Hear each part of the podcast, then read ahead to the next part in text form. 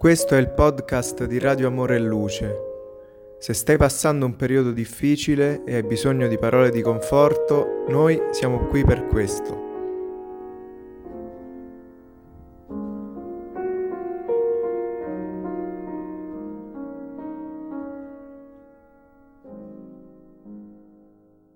Dal libro Transizione planetaria, psicografato dal medium di Valdo Franco, per lo spirito Manuel Filomeno de Miranda, pagina 109.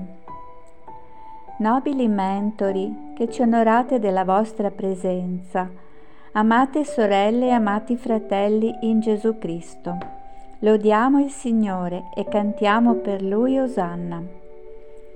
La legge del progresso è incontestabile e l'amore del Padre nostro è incommensurabile offrendo a tutto e a tutti un continuo perfezionamento che li porterà al culmine della plenitudine. Come era stato indicato da Gesù nel sermone profetico dell'Evangelista Marco, nel capitolo 13 e suoi versetti, stiamo vivendo nell'epoca dei segnali rappresentativi delle grandi mutazioni che si verificheranno sul pianeta terrestre lungo i secoli. Le gravi rivelazioni posteriormente confermate da Giovanni Evangelista nella sua memorabile Apocalisse, noi già stiamo vivendo questi giorni significativi che annunciano le grandi trasformazioni che vanno presentandosi nell'amato globo. Molto prima di loro i profeti Isaia, Enoch e altri segnalarono anche gli avvenimenti che sarebbero dovuti accadere e grazie ai quali sarebbe sorto per l'umanità un nuovo mondo ricco di benedizioni. A sua volta il calendario Maya registra anch'esso le gravi sofferenze per le creature terrestri di questo periodo, con grande margine di coincidenza. Nostradamus, il più celebre dei profeti, ebbe occasione di segnalare gli eventi dolorosi che si sarebbero abbattuti sugli esseri umani nel caso avessero continuato nei comportamenti arbitrari che si erano fino ad allora permessi. Più recentemente Edgar Casey ha previsto mutazioni molto accentuate nella geografia terrestre in varie parti del suo paese e in altri continenti, provocate da fenomeni sismici definitori del nuovo mondo. E si moltiplicano lungo il corso della storia le rivelazioni sulle affliggenti vicende che vanno presentandosi in ogni luogo, richiamando l'attenzione delle creature umane che persistono nella loro negligenza, assorbite dai sopori dei piaceri e dei godimenti devastanti. Anche gli spiriti del Signore hanno fatto riferimento riguardo a ciò ad Allan Kardec durante la codificazione dei loro insegnamenti, spiegando che tragici avvenimenti si sarebbero abbattuti sul pianeta, sconvolgendone le strutture fisiche, morali e spirituali. Periodicamente profeti occasionali e degni sensitivi esprimono i loro sentimenti e le loro preoccupazioni per le grandi mutazioni che già si stanno verificando, ma che diverranno ancora più incisive nel caso la società prosegua nella corsa sfrenata delle disgrazie morali provocate dall'egoismo al quale si lega. Tali fatalità si manifestano come effetto dei comportamenti primitivi che ancora ci permettiamo, lontani dagli insegnamenti emancipatori presentati da Gesù e di facile applicazione alla vita se legati ai concetti morali e spirituali vigenti in una società ingessata nell'ignoranza e nel materialismo e anche in quella teoricamente vincolata a determinate credenze religiose. In un certo modo il panorama delle rivelazioni si presenta dantesco e temerario.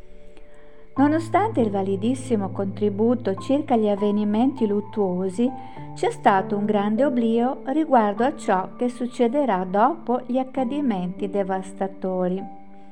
Tuttavia, tutte le profezie affermano che sorgerà un mondo migliore, una nuova Gerusalemme, terre dove sgorgeranno latte e miele, un paradiso di luce e bellezza. E perché non dire che sarà il regno dei cieli sulla stessa terra?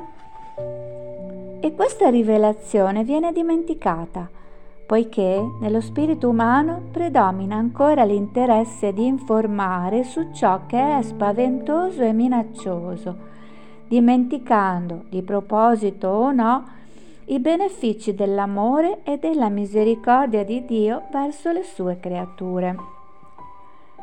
Quando l'Evangelista Giovanni udì le gravi rivelazioni, il suo cuore si fece grosso ed egli chiese, non c'è alcuna speranza? C'era molta afflizione nell'amato discepolo che si ebbe la esemplare risposta. Ascolta, c'è sempre speranza per coloro per i quali furono creati il cielo e la terra. Una seconda possibilità fa parte dei piani divini, poiché le creature corrispondono all'aspettativa dell'amore generando nuove risorse rispetto al bene, le quali produrranno effetti edificanti. Il grande veggente dell'Apocalisse così proseguì. Ma io non vidi ciò che a loro accadde, poiché la mia visione cambiò, e io vidi un nuovo cielo e una nuova terra, dal momento che il primo cielo e la prima terra erano finiti. L'emozione prese l'Apostolo che frattanto esultava quando sentì una grande voce, quella degli esseri angelici, che diceva Non ci saranno più né morte né tristezza, né pianto né ci sarà più dolore. Ci fu una pausa incoraggiante che ebbe il potere di lenire le preoccupazioni degli astanti riguardo agli avvenimenti affliggenti che erano stati prospettati. Personalmente mi ero soffermato sulla rivelazione della disperazione, ma non sugli effetti che ne sarebbero derivati quando fosse giunto il periodo delle benedizioni, subito dopo le grandi calamità nel mondo rinnovato. Il degno messaggero proseguì così la sua perorazione. Queste benedizioni saranno necessarie, poiché spiriti non compromessi con il male staranno sul pianeta per costruire nei cuori il regno dei cieli e per operare efficacemente in favore della solidarietà seguita dall'amore. Essi verranno per accelerare il progresso morale, servendosi dell'intellettuale e del tecnologico, per promuovere la fratellanza tra i popoli, affinché i più potenti aiutino l'evolversi dei meno protetti, sostituendo la guerra con la solidarietà, la schiavitù che si basa sul commercio perverso con la libertà di scelte e di scambi combattendo le malattie pandemiche, endemiche e quelle degenerative che non avranno più ragione d'essere giustificate, poiché i membri dell'armoniosa famiglia non saranno più segnati da debiti di grande portata. Rinnovato il pianeta nella sua costituzione fisica, armonizzate le placche tettoniche, diminuita l'alta temperatura del magma vulcanico, spariranno a poco a poco i molti cataclismi che lo devastavano e distruggevano e il pianeta presenterà temperature equilibrate, senza calori calcinanti né freddi raggelanti e con paesaggi paradisiaci. Adattandosi alle nuove condizioni climatiche, l'organismo fisico subirà speciali modifiche, anche grazie agli esseri che lo abiteranno, imprimendo a esso altri valori fisiopsicologici che contribuiranno alla sua evoluzione spirituale. Sarà in questi corpi che verranno reincarnate moltitudini di visitatori benefici, i quali contribuiranno al progresso dell'umanità. In concomitanza, quelli che potranno fruire di questo momento dopo la grande transizione, grazie al pensiero e all'illuminazione interiore, si libereranno di organi inutili, mantenendo forme snelle e delicate, compatibili con la futura atmosfera fisica e morale della Terra felice.